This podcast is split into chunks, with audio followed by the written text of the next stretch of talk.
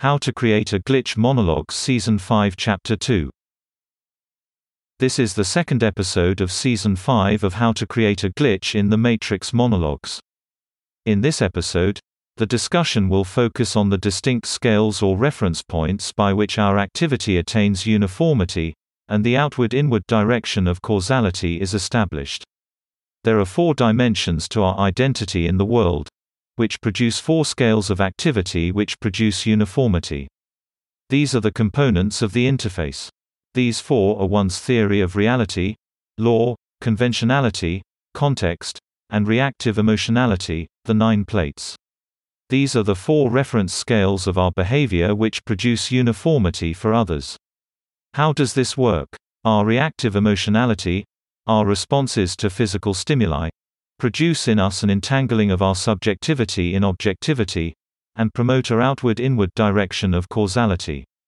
Conventionality and our compliance with it, context so to speak, which is the next level, to the extent our behavior can be understood contextually, also creates an outward-inward direction of causality. Next, the law, and our compliance with it, produces in us patterns of behavior which are predictable. Finally, our theory of reality provides a schema for the prediction of others and ourselves.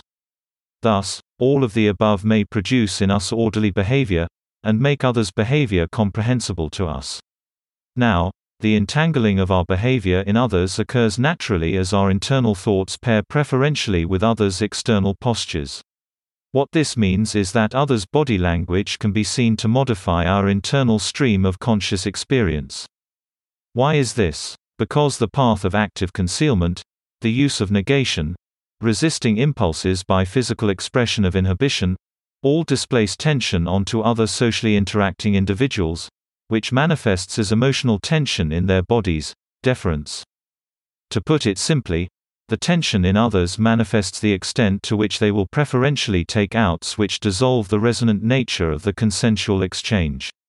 The occurrence of these outs will be followed by postural releases or deferent action which reflect the unconscious desires of the first individual, drawing them back into a consensual exchange.